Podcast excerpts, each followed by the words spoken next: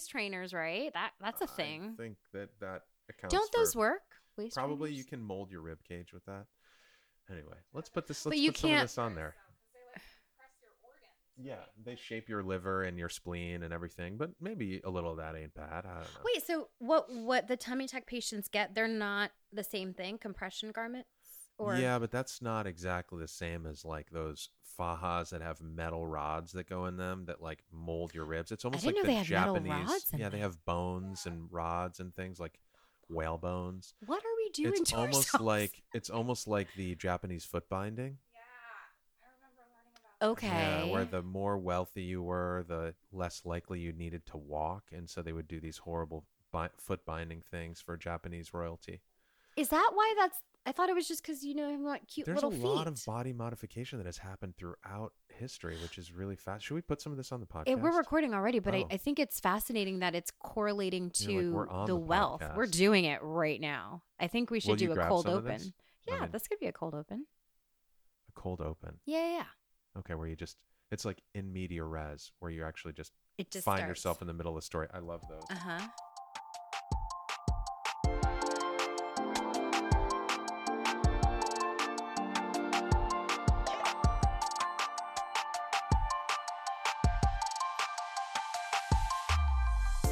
Back, everyone. Thank you so much for joining us again on the postOPP. I am here again with Asatta Jones. Hey, everyone. Starting these out every week is like sitting down with an old, a young old friend, a young friend, Wow. just a young friend. Wow. But I feel like I'm sitting down for a conversation with someone who I like, who is a pleasure to talk with, and always makes me laugh. So thanks, Asatta. If nothing else, the podcast is just a way for you and I to chit chat. Honestly, I'm okay with that too. It works. So, Doc, how are your cases this week? Cases this week, we're good. It's always a challenge. And I, I think sometimes about, well, I guess it's football postseason. And I think about these guys who have played dozens and do- hundreds and hundreds of games. And I'm just like, is this boring for you? Like, why are you still playing and throwing the ball it's like around? the same ball, Yeah. right? So Unless weird. it's deflated a little bit, you know, which can be, well, anyway. Uh oh. Controversy. So I just I wonder about that, and then I get back into the OR on a Monday morning, and I'm just so geared up and ready. You're in the game, like, yeah. This game, this is going to be the perfect game. Yeah. This case is going to be the one that I get every little stitch right just the first time, and nothing goes wrong. And I think that quest for mastery, that quest for perfection, which I guess is a little dicey to say when we're talking about something that is so imperfect as the human body.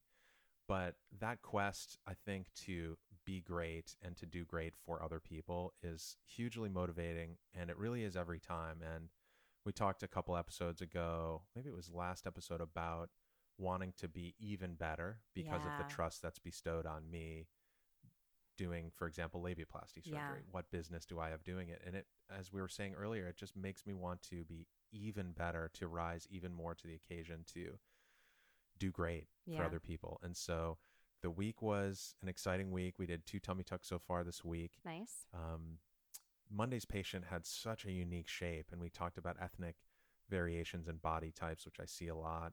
Mhm. Um, really narrow waist, fullness in the hips and buttock, little bit of liposuction with the muscle repair and a tummy tuck, and it just went great for her. So I know she'll be super excited. I think she may be listening on. I'm stoked for you. oh, yes. Heal well. Yes, we're sending you healing, good healing vibes through the waves. I hope you feel it. I hope you feel it. Yes. Um, so, Doc, today's episode is about breast lifts and breast reductions. Any any of those cases this week that you can let us know about? Not this week, but we saw one of our post ops. Um, well, actually, yeah, we saw a post op on Tuesday who had had a breast lift with implants on Monday. Nice. That just slipped my mind. It's blending into the ether of all of my surgical cases. But she actually had tuberous breasts, and we did a skin removal and tightening. Tuberous breasts are I was when just, I love that you read the question on my face. Yeah, like, there was an wait, remind me what raised. tuberous breast is again? everyone's body develops so differently during puberty and sometimes when the breast develops there's almost a tethering or a ligament or a scar tissue that starts internal that starts to distort the breast and almost squeezes the bottom of the breast.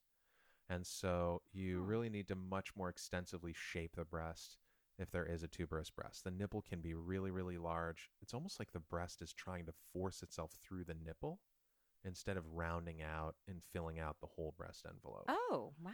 And so we were retightening her skin, reshaping the nipples, getting the nipples into that ideal position with the ideal size. And so that that kind of case, a breast lift with implants, which I'm sure we'll talk about in more detail, it's another whole layer of complexity on top of it. And when there's a tuberous breast where you have that almost internal scar tissue, it makes it even more unique and challenging. But she did great. Very sweet patient. I think she's listening too. So hi. Good Hi, healing vibes Happy to you too. recovery. Yes. Totally. Healing vibes to everyone who's listening.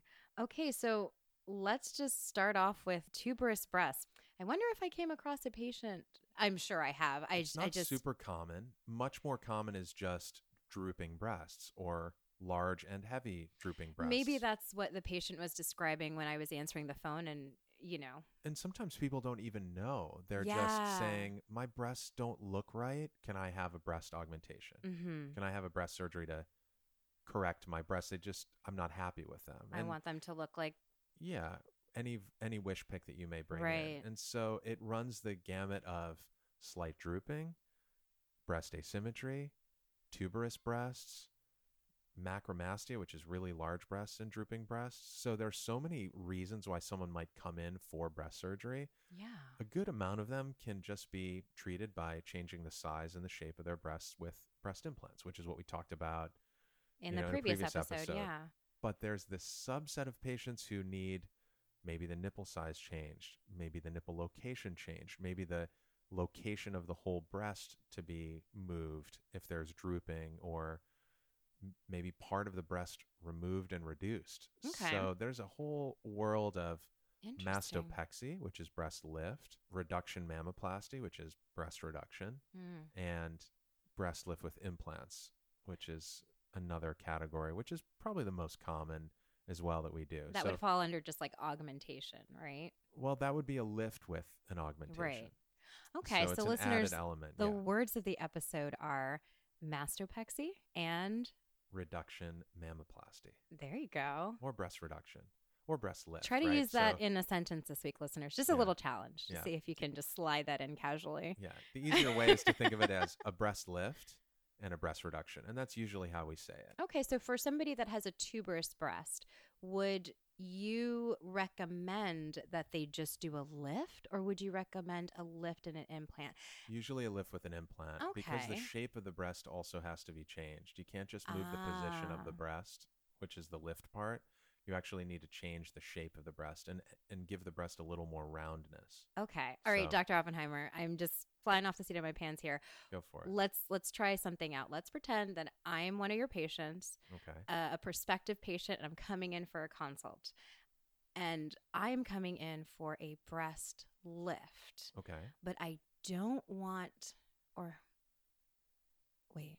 Yeah, yeah, yeah, okay. Let's let's do it this way. And this is I'm not coming- atypical. You just want your breasts to be prettier, but you're not exactly positive if you need a lift or not. Oh, okay. So this common. this like this common, hesitation is normal. I love yes. it. Yes, you nail. You're really nailing the role. In fact, were you doing that on purpose, just yes. to like really get Mhm, into character? Yep, I absolutely like was. you that was nailed one it. hundred percent the plan. Wow, I was convinced.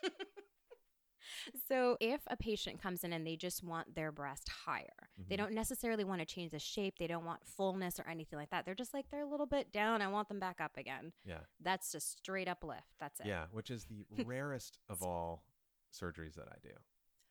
It would be the least common because when you go and talk to people in detail about it, you're basically having anchor scars, which is around the nipple, down the front of the breast, and in the breast crease Okay. to get a breast lift in the vast majority of cases. So that's a fair bit of scarring. No cup size change, maybe even a little smaller, and no fullness in your upper part of the breast. A breast lift, while it seems like it would give you fullness in your upper part of your breast, it really doesn't. It just gets rid of the hanging part below your breast fold. Okay. So, in terms of like, please sign me up, it's crickets really. Nobody Okay. really is like, yes, let me just have this. Unless they're pretty large and they're maybe a couple cup sizes bigger, then we would do a breast reduction with a lift, which those two things are they go hand in hand. This is where it gets a little confusing, but every breast reduction automatically includes a breast lift. So you need to have bigger breasts than you want to really sign up for the breast reduction and lift. If your breast size is mm. is okay for you and you just don't like the drooping, it's unlikely that you're going to just want to have a breast lift because you have no new upper breast fullness Okay, from a so lift alone. okay, so the the listeners with breasts will understand this. So when I do like that kind of like lift at my pecs thing, Totally. that's Super not how it's gonna look. No. Got it. Okay, so that's listeners, that motion that we do to lift up from the top, that's not how the breasts are gonna look. They've I know that some of you have done that. I know I've done that. like, yeah, yeah, yeah. I just want them to lift it up, and you kind of like lift by your collarbone. All the time. That's not it. if you you know if and and doctors have tried before to anchor with a long permanent suture that you thread under the breast And it goes- sort of like a bra would do and they thread that stitch through your breast tissue anchor it to your clavicle i've never done this but there are surgeons who do some of these minimally invasive lifts it doesn't really work your body is a living morphing I'm so glad you said that. That was tissue that that that stitch will slide through your tissue over time. So. It's not the hack you think it is. It doesn't it doesn't stay, yes. Okay. It doesn't really stay. And so they've tried these techniques where you can have this non-surgical breast lift. The problem is, it's like when you take a dress that you like and you say, "All I really want is this fabric to come out." To do that, there's a huge inseam and a huge pleat, and the dress needs to be taken apart. And you're like, "But I only want two inches taken out of the waist." And they're like, "That's cool. Let me just take apart your dress real quick. I'll have it back to you in a few weeks." right. A breast lift, a breast reduction, even a breast lift with implants is kind of like that. If only I could replicate the pull of your fingertips on pull. the upper part of your breast, I would love that. Instead, the whole breast almost needs to be undone and refolded like origami, is the way that I think about it. The Mhm. nipple needs to stay attached to blood vessels, the nipple needs to stay attached to nerves. So there's some restrictions that I have compared to when I just sit at my desk folding paper. I mean, a little. making a little crane at my desk. But that so that's the problem, and that's why it's not as desirable to just have that breast lift because Okay. there's a it's a long run for short slide, Gotcha. and most of the time the breast and the nipple need to be moved up, but new fullness needs to be added to the breast Mm. even if it's a moderate profile implant, even if it's only a cup size to fill up the upper part of the breast cup, and your cup size may not even change when you add an implant. That's what's kind of crazy because you can add in an implant, it will fill the upper part of your breast, the part that doesn't actually sit in the cup, if you think about it. Mhm. Your breast cup in a bra is covering the lower part of your Right. breast. So if you added that volume to your upper part of your breast, your cup size might not change. And in fact, when you're doing a breast lift, you're removing some tissue. So it's a little bit of a Oh. push pull, and your so I cup can size get may a not lift change. without having to change. Because honestly, like to be completely honest with you, that is something that I've been, I've wanted to do a lift. I think I'm at the age that I should be getting it, or not should be, but I would like to get it done. But I don't want to change my cup size. yeah, you probably would go a little smaller if you just had a lift, but you also may not want to add scars to your breast. Oh, let's talk about scarring really quickly. I'm Sure. jumping around like a squirrel. That's okay. Le- uh, Like this- an agile squirrel with a beautiful voice. A very I don't know any of that. Like a Disney squirrel, basically. I'll take it. Okay. um, Flattery will get me everywhere in this podcast. I I'm mean, so- on the sure. podcast. That's it. But what about the scarring? So you mentioned this anchor scar. I know some people, and I only know because I've spoken to them on the phone, the women that have called in, they're very hesitant to consider a breast lift because of the scar. They'll Totally. just decide, oh, I'll just go bigger and they'll be, they'll stay up or something like that. Meh. Yeah, That's not I the might Not, case? I might not advocate that. Okay. I think that putting more and more volume in the breast might actually pull it down over time. Like if you just put in a bigger and bigger implant, a breast implant can give you a little bit of a lift. It's almost as if you're putting a wedge underneath the breast, Mm-hmm. it kind of torques the breast up, and the nipple may come forward and up, kind of like a child on a swing. So your nipple may come off of the ground a little bit if you put that wedge, that breast implant, Uh-huh. behind your breast and your pec. So you can get a small version of a lift with an implant, but I wouldn't just continue to augment someone out of drooping. That's kind of a bad idea. Okay. I think. But yes, the scars, I love that there's some reticence about proceeding with a surgery because of the scars. Once you have scars, you can't undo them. Mm-hmm. You can treat them, they can fade. We use silicone scar gels that we love in our clinic and in plastic surgery, silicone tapes, CO2 laser, which is almost uh, like an airbrush of sorts. It gets some of the red pigment out of a healing scar, which I've we use seen some pretty patients regularly. pretty like really happy after their Yeah. CO2 treatments yeah, here. it takes the red out of the scar. It kind of coagulates the the scar blood vessels. But to have that scar, I I think that it makes sense to be cautious about the anchor lift. Now, it's hidden in a bikini and people are pretty thrilled. I do breast lift with implants all the time, breast Right. reductions all the time. They're among my happiest patients. So, Would the scarring for the breast lift and re breast implant and lift I'm you're right there. The okay, yeah, breast implant and lift. Yeah. Is that different than the scarring for just a reduction? Nope, they're the same. Anchor scars. And this is this gets at the core of the issue for me with a breast lift and a breast reduction. Mhm.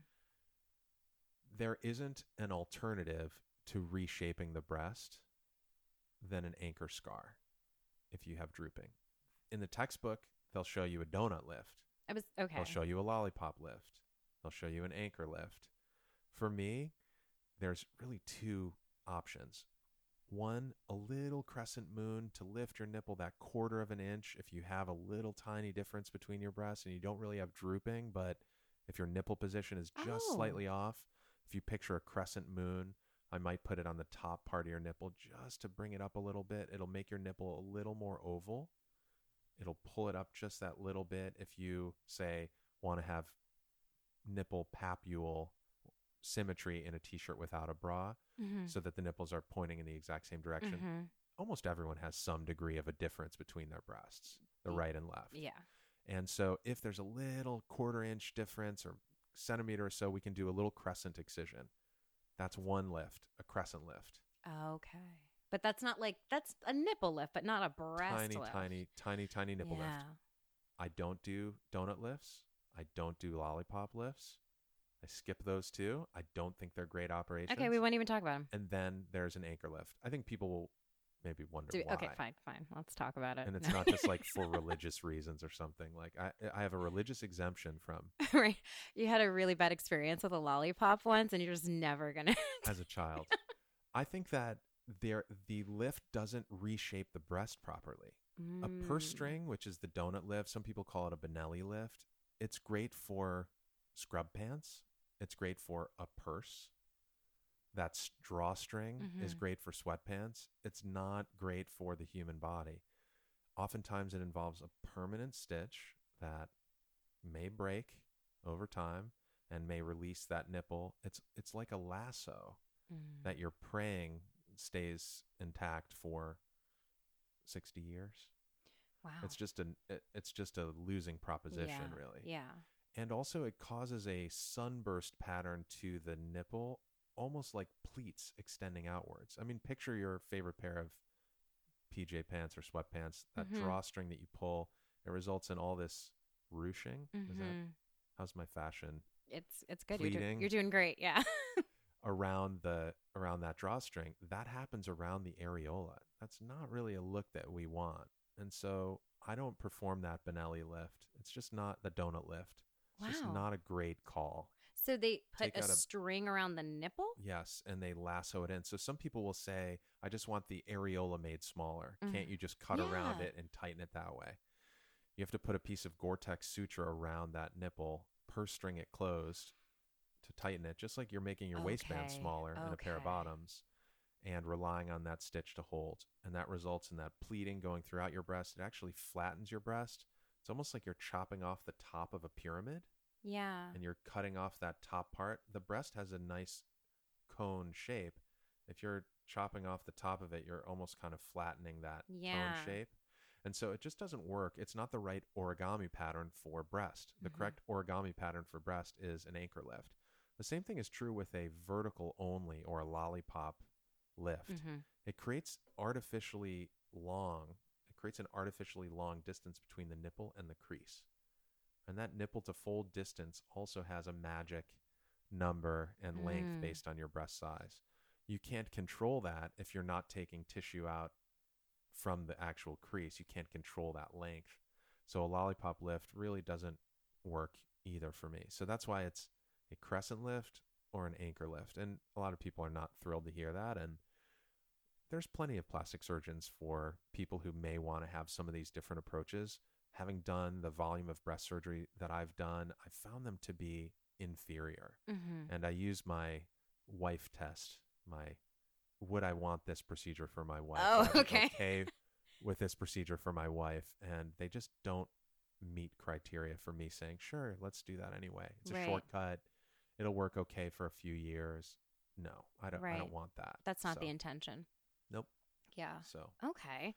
Um, wait, you answered this question in the previous episode. Yes, I asked you already if you can breastfeed after a reduction and a lift, and you said yes. yeah, you should be able to. Like I said, the ducts are intact because the nipple is staying attached. We're just spinning, rotating the Yeah. nipple areolar complex up into a new position.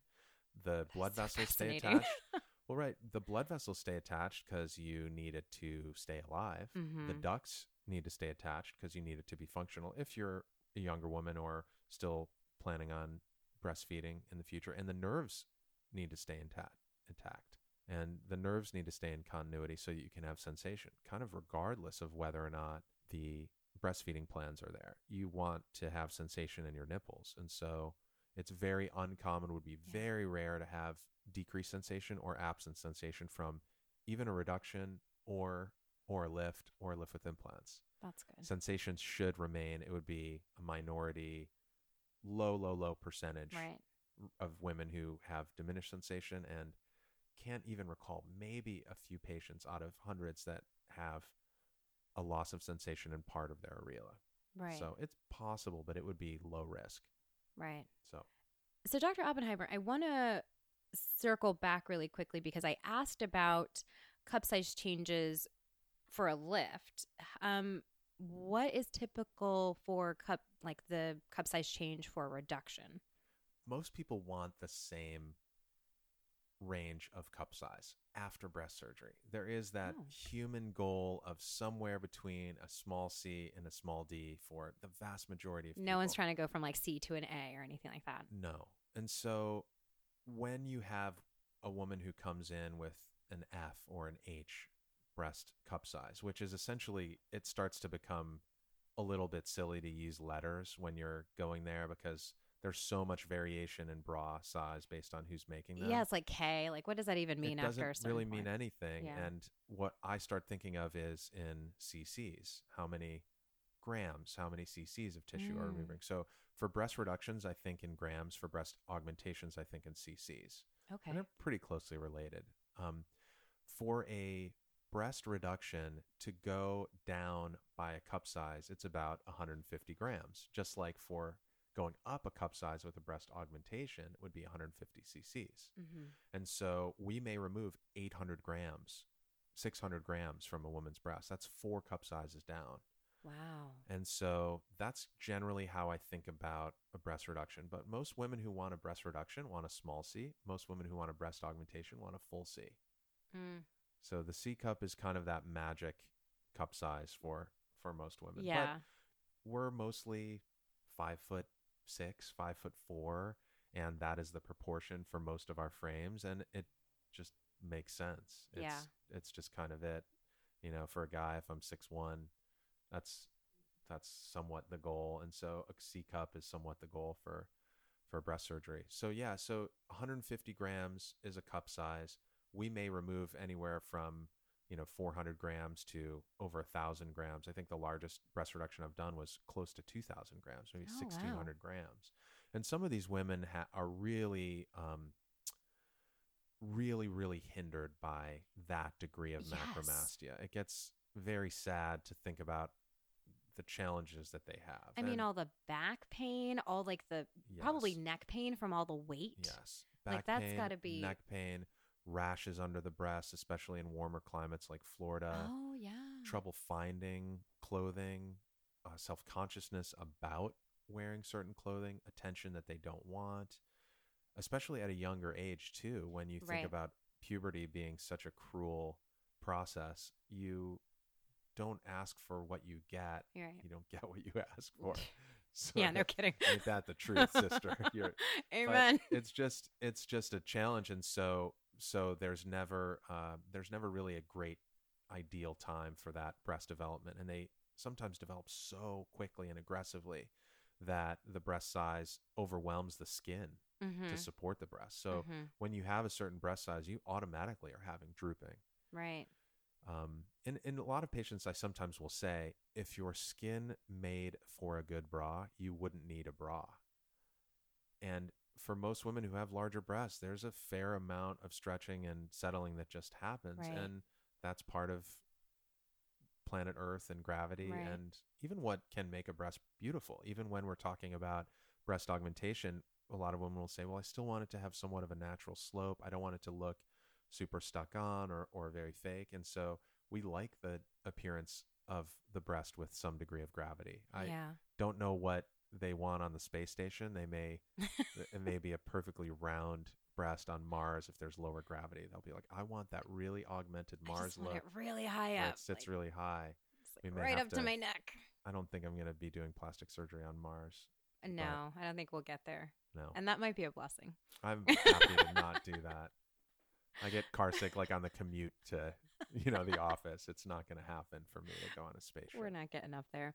Okay. So, yeah, I, I know I'm going in a, a few different directions, but cup size changes are very dramatic for breast reductions. For breast lift with implants, you may not get a cup size change. In some Mhm. ways, I think of a reduction augmentation like an oxymoron. It's a push pull Right. operation. You're taking away and giving back. Sometimes I'll do a breast reduction of 200 cc, 200 grams, excuse me, a Mhm. breast reduction with 200 grams, and I'll add back maybe 200 or 250 cc's. They don't want the natural drooping breasts that they have. They like that they're a full C or a small D, but they don't want the natural drooping breasts. They want a higher breast. They want to maybe not have to wear a bra all the time. Mm-hmm. And so the implant will fill out the upper part of the breast, and the breast lift reduction will bring the nipple up into a better position. And I showed some of those on Snapchat yesterday, actually, too, that I think are just vanishing now. But we do save a lot of those videos. Maybe we can repost them when this episode comes out, like Sure. as a like a this is what we're talking about. Yeah, and we do save those videos in our video library on our website. So if you do go to look, we do save a lot of our Snapchat videos on the video library. So if you just go to our website, oppmd.com, and then find the videos, you can look through dozens and dozens of videos for all of these surgeries. Again, if you're someone who's very visual, this podcast Yeah. sucks. because we're not helping you out for made visual. it way worse for you, but for the auditory learners, this is just fire.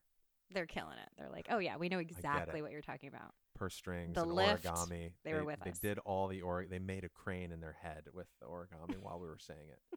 So I think that the change in the shape of the breast is is the the focus when you're doing a breast lift with implants. Okay. Um. So how do you guide your patients, or how would you guide your patients into to selecting the right implant when they're getting a reduction?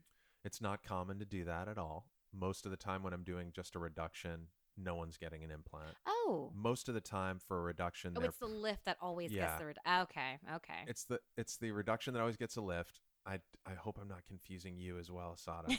For patients who are complaining about the symptoms they have from very large breasts, we're doing a reduction on you. right. Okay. That's it. You'll be super happy. I put a special stitch along the breast crease, which almost acts like an underwire bra. It helps support the breast when we've made it several cup sizes smaller. And you're happy to not have that round, full upper breast shape. You're okay having that natural look. Honestly, you're okay to not have the rashes, not have the neck, back pain, and headaches. And the scar is a total gimme. You're fine with that. That's a breast reduction, and we're making you somewhere in that small C cup range for most people, no matter where they're starting. Yeah. Um, for women who have slightly fuller breasts but have drooping that they're not happy with, those are the patients we do a mini reduction with an implant. Ah, so there is a degree of reduction. For sure. And those women don't complain of symptoms. They're just saying, hey, I don't really like the way my breasts are drooping. They're not having the rashes. They're not having Yeah. the. Yeah. And so those patients may. So I'm a want- drooper. I would never Oh, say that. that's well. No. I can say it. You can't About say it. yourself. I would never say that. oh, that that's weird. I made it weird this time. Cool. no, cool, I cool, mean, cool. but who who among women who has anything in a C cup or beyond has no drooping? And I would say that unless you're on Mars, yeah. you know, you're a Martian. So then. we're embracing the droop. I am. I am. I am taking ownership. I'm taking it back. I'm. I'm taking the power back. Those are patients as well that I'm the most reluctant to operate on. Oh, okay, great. so I'm sorry, Asatta, All right. Well, uh, you're disqualified. we're done here. This has all been a long con to get a consultation. Your whole consult was basically a no at the end. I do it all the time. I do it all the time. I will take someone who has a D cup breast and I will do a lift reduction with an implant because they don't have back pain, they don't have neck pain, they just don't want their breast sitting lower. Yeah. But they do have to twist my arm a little bit. yeah. And I, I understand the aesthetic ideal of a breast having a little bit more roundness and, and a higher nipple position and a smaller nipple in a lot of cases. It it's just uh you know it's a it's a more involved process to have a net zero cup change. But Mhm. I definitely do it again on the snap yesterday. You'll see a few of these where I Yeah. made the natural breast smaller, but put in an implant to make it net even breast cup size. And so, the, but those are the toughest because I'm sometimes I'm like, you know, hey, this is how, this is how you were made. This is what breasts do over time. And they're like, yeah, that's great. Do the thing. Yeah. I'm like, okay. Like, yeah, do yeah, it. we know that, but just Yeah. do the thing. And then the least common, you know, the least common would be just a breast lift because if they Mm-hmm. come in saying they just want a breast lift, but they also kind of want more fullness, like that peck move that you do where you're Yeah, the- the- pulling up. the pull up, the tug. Yeah. but they want the look to change in terms of upper breast fullness. That doesn't happen with a mastopexy alone, with a breast lift Mhm. alone. So a lot of the time we're putting in that implant. So, for our visual listeners, if you're just doing a lift on its own, it's like the um, um, I can say it because I am a yoga teacher. It's like the yoga teacher free living, barefoot in the grass, like just free hanging type of deal where Okay.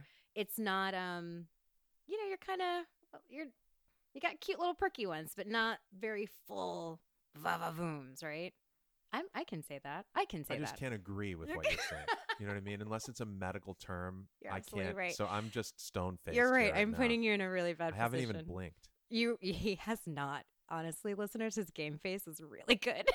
But go on. You're painting a good picture. I'm a I'm a you know auditory oh, okay, learner. can so you like I'm picturing a field. There's like wheat blowing and blink grass. once if I'm There's like on goats. the right track? There's baby goats in this scene. I don't know. Is that part of yoga? it's goat yoga. That's a thing. Okay, that's, a what I'm thing. picturing. So keep going. I like. Okay, this. It's so very it's- relaxing. Actually, It's a um, you know, I just wanna, I just want a little bit less, but I want to be able to go braless. I don't care if my nipples are uneven.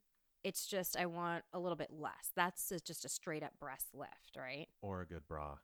I was thinking about a good bra as you kept right. going. Okay. Okay. And then if I want something, I want smaller, but I also want them fuller. And I'm okay with maybe a cup size change. That is the lift with the implant. Yes. Yes. Okay. Okay. I think that everyone's breasts are different and everyone's goals for breasts are Right. somewhat similar. And so for me, we do a lot of virtual consults. Patients submit photos to us on our HIPAA website all the time. They send in their photos, we we store them in our database and I talk to people all the time on the phone about whether it makes sense to pursue what they're thinking about for their goals. Some women will want something and then I'll say enter the anchor scar and they'll say, "Okay, peace." They're like, I'm- I'm, actually going to check out. Third Love, bro. Yeah, Third Love. I love Third Love. That mostly just the branding of Third Love. I It's feel like it's really great. good. I, I like the idea of being able to get a custom fit bra for me. I cool. Mean, This uh-oh. podcast Are is you sponsored selling? by Third Love. I was going to say. It is not. but I would love it if it was. That would be so cool. Hey, third Because- love, holler at us. We're, we're ready. Because I do think that bras are actually somewhat the solution. And I do think that bras have been made so poorly. The design of them, the way they pinch the side of the body, the way they accentuate bra rolls that are upsetting to people. So I do think that a well fitting bra may be superior than a breast surgery because our bodies are still changing over time. And the idea that you have a lift, then you have gravity for a decade, and then what? Another lift? Nobody wants to do that. Yeah. You know, nobody wants to think about that. But that is also potentially a reality that your skin let you down once, it may let you down again. And so the Oh idea that you're that's just a really real possibility. I like it's just dawning yeah. on me that Yeah, it will continue to go. It will continue to stretch. It's almost like you have a spring, you decide that you want the spring shorter, so you cut out a few loops of the spring, but you could then just still stretch the spring to the same length and beyond. And so that's kind of what can happen with skin in general. And every plastic surgery procedure that has the word lift in it always will be battling gravity and always will have the clock restarting the moment the last stitch goes in. there's the asterisk. Yeah. Yeah. And then That when you have sense. anything that has the word tuck in it, you're good to go for life.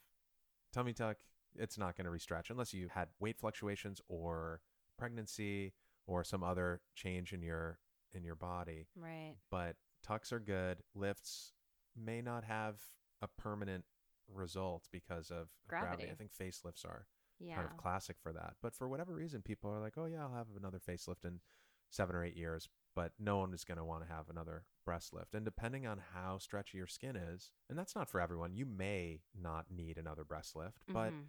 if your skin is really, really stretchy, that might you, you may be in that category. This is Hmm. coming back to that measurement tool that I wish existed of measuring someone's intrinsic skin elasticity because that would let me know how stretchy their skin is or not and how likely they would be to needing their skin retightened over time Yeah, and you could be like, okay, we got this surgery, we we did it, it's great, but now you really need to invest in a good bra forever, forever, else you're going to be right back here. Or you could say, you're good to go, go braless, let them hang, girl. Uh, Yeah. Well, you would never say that. I'm sorry, I can't believe yeah I would that. again i didn't blink as you said that I'm and so i ignored that I'm so weird.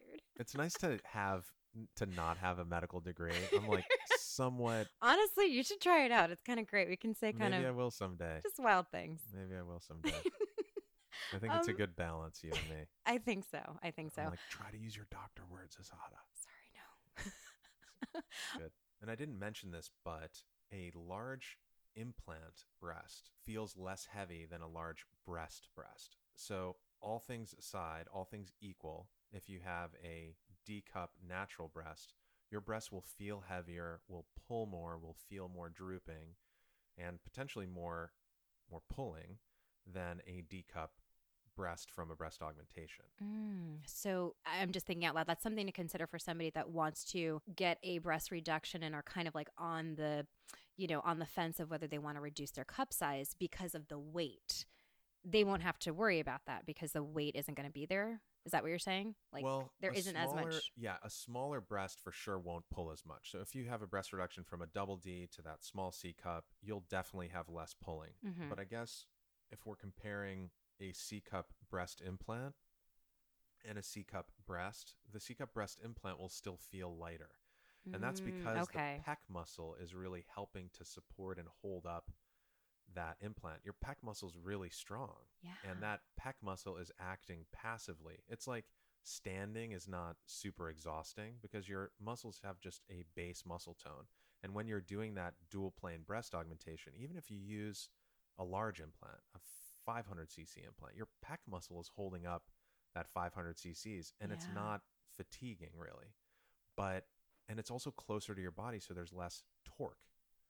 Whereas a natural breast, it's stretching more, it's pulling on the skin, it's pulling further away from your body, and it has more torque. And so a 500 gram breast right. feels heavier and pulls more and stretches your skin more than a 500 cc implant. So everything else equal, uh, a natural breast feels heavier than an implant breast. Fascinating. Fascinating. Um, I want to ask you about nipple grafts because you mentioned it in the bonus episode, and that was fascinating to me. It really was fascinating. Can you speak more on that Sure. and like maybe why that would be needed? So, for example, in a male patient who has gynecomastia and large hanging breasts, you don't want to preserve breast volume. You want it gone. Right. So that tissue gets completely cut off. You actually do a mastectomy in a male who has breast tissue because you don't Okay. want to preserve their cup size. They want nothing. Right, right. So you do a mastectomy, including the nipple, and then you cut off the nipple skin and the papule as a skin graft, and you find the new location of that ideal nipple position on their body, 17 centimeters from the midpoint of the clavicle, and you graft it in an oval because you don't want a round nipple for a man, you want an oval nipple for a man. Mhm. You can use the back end of a 20 cc syringe to get an ideal male nipple size when you do a graft. The ideal female nipple size is usually 42 millimeters in a round circle. So all of these numbers Everyone just out looked down at their anything important in my brain. Um, I'm glad I talked over you just there. I am on a roll You're this good. We can probably cut out that channel for bits and pieces of this, but no, it's the best part of the podcast. So, so for a male patient, you automatically cut off the areola in most cases, Mm-hmm. and you regraft it into a better position because you don't want to preserve breast tissue.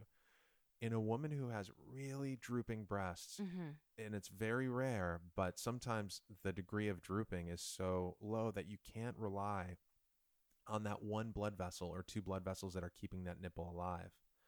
It may be two feet long. If someone's nipples are hanging down below, say their to their level of their waist or their belly button, that's a very long blood vessel coming Mhm. out of the chest and following that nipple all the way down. It may be two feet long, one blood vessel. That is so like I And- can't believe I didn't think about that. Like I can't believe that's something that like I'm just Yeah. coming to terms with right the now. The larger your breasts, the larger your blood vessels are, the bigger caliber they are, and the longer that they are, because they're bringing more blood to more tissue. right, right. And so you may not find that to be super reliable of that blood supply to that nipple. And in certain cases, you might do a mastectomy or partial mastectomy with a nipple graft. You still may do some of the origami to shape the breast into a cone, anchor scars, but you'll take the nipple off and graft it round because it's female Mhm. into that ideal position. And then you don't have to worry as much about circulation. You treat it just like a skin graft, which is used a lot in burn cases in plastic surgery. Mhm.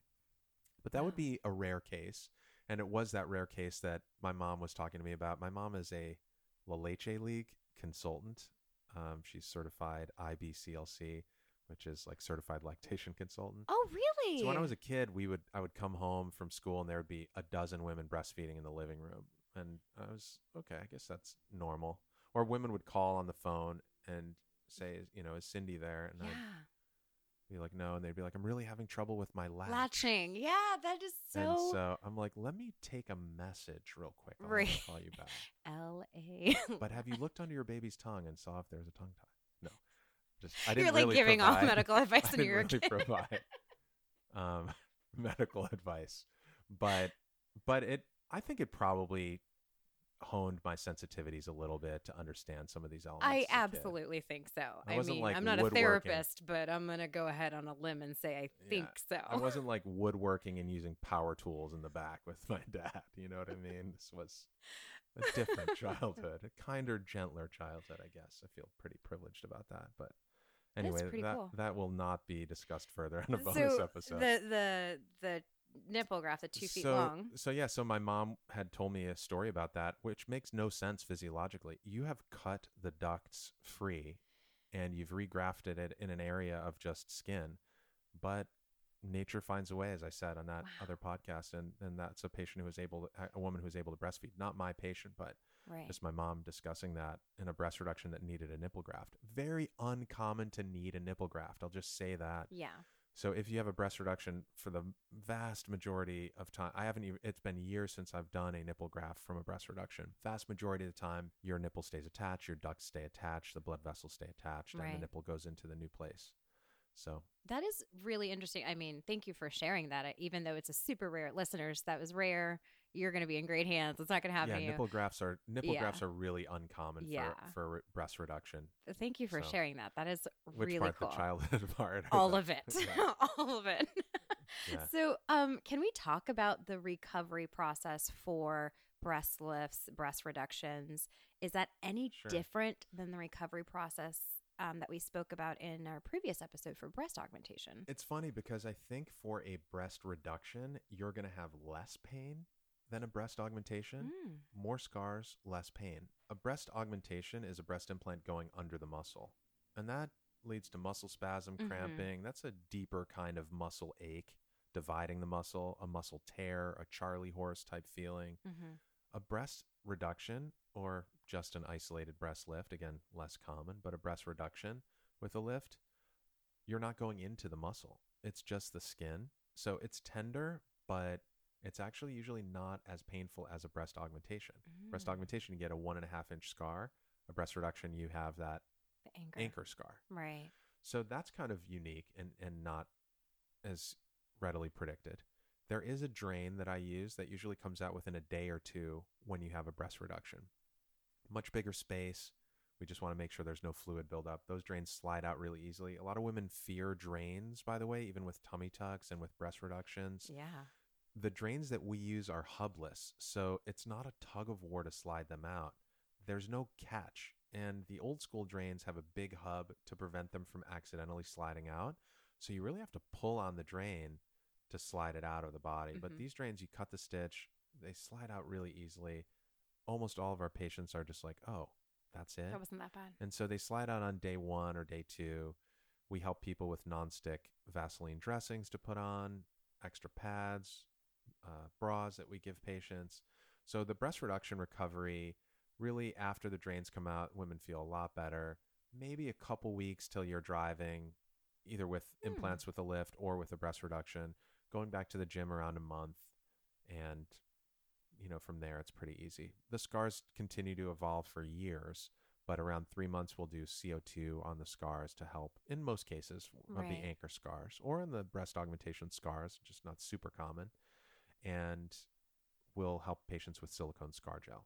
That's a long answer to your recovery question. No, it's it's great. You were very thorough. Well, Dr. Oppenheimer, we are coming right up on our time here. Is there anything, any final thoughts you'd like to leave for the listeners? I think there are just so many different versions of pretty breasts, and I think over time we may gravitate to one type of breast or another based on, as we talked about, just some cultural forces at play. Yeah. and what whoever is the star du jour has or wears or has as their body type that we are admiring in the moment. But I really think that there's so much diversity with breasts and there's so many versions of pretty breasts. And so I feel like the most compelling question really is what is your version of pretty breasts? Mm, to yeah. you and to kind of understand and accept that your version of your breasts that you have may be someone else's version of pretty breasts. Yes. to have Fuller natural breasts that have a slight droop to them is goals for a woman who goes through puberty and doesn't develop breast tissue at all and is thinking about breast augmentation. Mhm. And so sometimes that's why I'm a little re- more reluctant when sometimes I see someone coming in with a small amount of drooping that wants us to do undo the breast, do a full lift, do a, a reduction of their breast tissue and put in an implant. Sometimes in my mind I'm thinking, okay, they already won the game according to someone and I just want to make sure that they're okay. And most all the time they're like, yeah, I've seen the surgeries. Here's the Instagram post of this small breast reduction with an implant. Do that. Like I said, do the thing. And Mhm. I am here to be at the service of my patients. And so if it's safe, I can help Yeah. make it happen. But So- I, I do like that you you do have you do give the patient that moment of pause of like that moment of just a little bit of let's reconsider because you know what you are could possibly be blowing up in your mind is actually some you know a little tiny little tiny Yeah. bump it's a little something something Yeah, I'll provide reassurance for sure. And that's this is where Or I am a little bit reassurance, of I the think- reluctant plastic surgeon, I guess self-proclaimed. I, I'm a little bit reluctant about it, and I just want to make sure that what we're doing is really the goal and not just someone else's version of of pretty breasts, but actually your own. And that's why if I go back Yes. one one more episode to when I was talking about doing breast surgery with tummy surgery, I will tell you a lot of times when we flatten the tummy with a tummy tuck and lipo, we don't touch the breasts and the patient thought they wanted a breast surgery and then they see their flat tummy with a natural drooping breast that isn't um, all of a sudden that isn't bothersome to them and they're like wow i'm really glad that i didn't do a breast surgery because my breasts now look very different against my flat tummy Yeah. and so i think being a little bit hesitant is is actually help uh, helpful and healthy for Yeah. the plastic surgeon and the patient and i think it just helps to convey a little bit more about my approach to plastic surgery Yeah, and, and it's um it's important I think that patients hear it from the uh, you know a doctor. That little bit of hesitation, you know? Yeah Um when you have a hammer, the whole world's a nail. So every yes. patient could be a patient. Every exactly. could be a patient. But I I try to suss some of those things out, and I think my patients are very thoughtful, very rational, and when I present some of those approaches, a lot of them will think twice about it, and a lot of them will sometimes actually just encourage me to go ahead and do my work. We're like, thank you so much. What we're what I we're still gonna do it though. Yeah, okay. let's Thanks. fast forward. Good talk. See you out there. it's like a coach. Good hustle. Good hustle. I love what you did in the consult room. Let's get this See going. you in the OR. All right. Well, Dr. Oppenheimer, thank you so much for chatting with me as always. Sure. Listeners, thank you so much for tuning in. If you haven't done so already, please leave a review. If you like this episode, um, if you didn't like this episode, just you know, turn off your phone. It's fine. Um, but if you liked it, leave a review and those lovely five stars. And if you have any questions for Dr. Oppenheimer that are plastic surgery related, please send them over to our podcast email address. That email address is the post op opp at gmail.com. You can always follow the doctor and his work on Snapchat and Instagram. He's Real Dr. Opp. Once again, that's OPP on Instagram and Snapchat. And last but most certainly not least, you can keep up with me and see what's going on with me at or on Instagram and Twitter. And my handle is a.joneswellness. Thank you. It's always a pleasure. This season is kind of flying by. I guess if we call this a season. And We're at episode seven. This is seven. Can you believe it?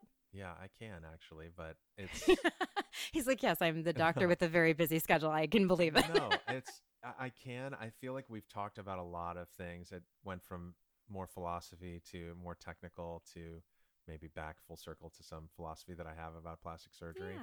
but I'm really grateful for the opportunity always to sit down. I have a bit of a hustle in my life, and so regardless of who's listening, I really do like sitting down with you, Asatta, and chatting with you and sharing my ideas about plastic surgery. I very often will communicate a lot of these ideas to patients that I talk to, but it's kind of nice to solidify it here and to sit down with a cup of coffee and just Yeah. talk about my craft. So thank you again, Asatta. And thank you to everyone who tuned in again. It's been really fun to hear from you in the clinic that you listen to the podcast. It's kind of cheering me on. So yeah. so thanks for that. And um, I guess I kind of always close these the same way of wishing good health and healing to my patients past, present, and future. So thank you guys so much for trusting me and we will hear you, hear from you, or you will hear us. Okay. Soon. Bye, listeners. Guys. Bye.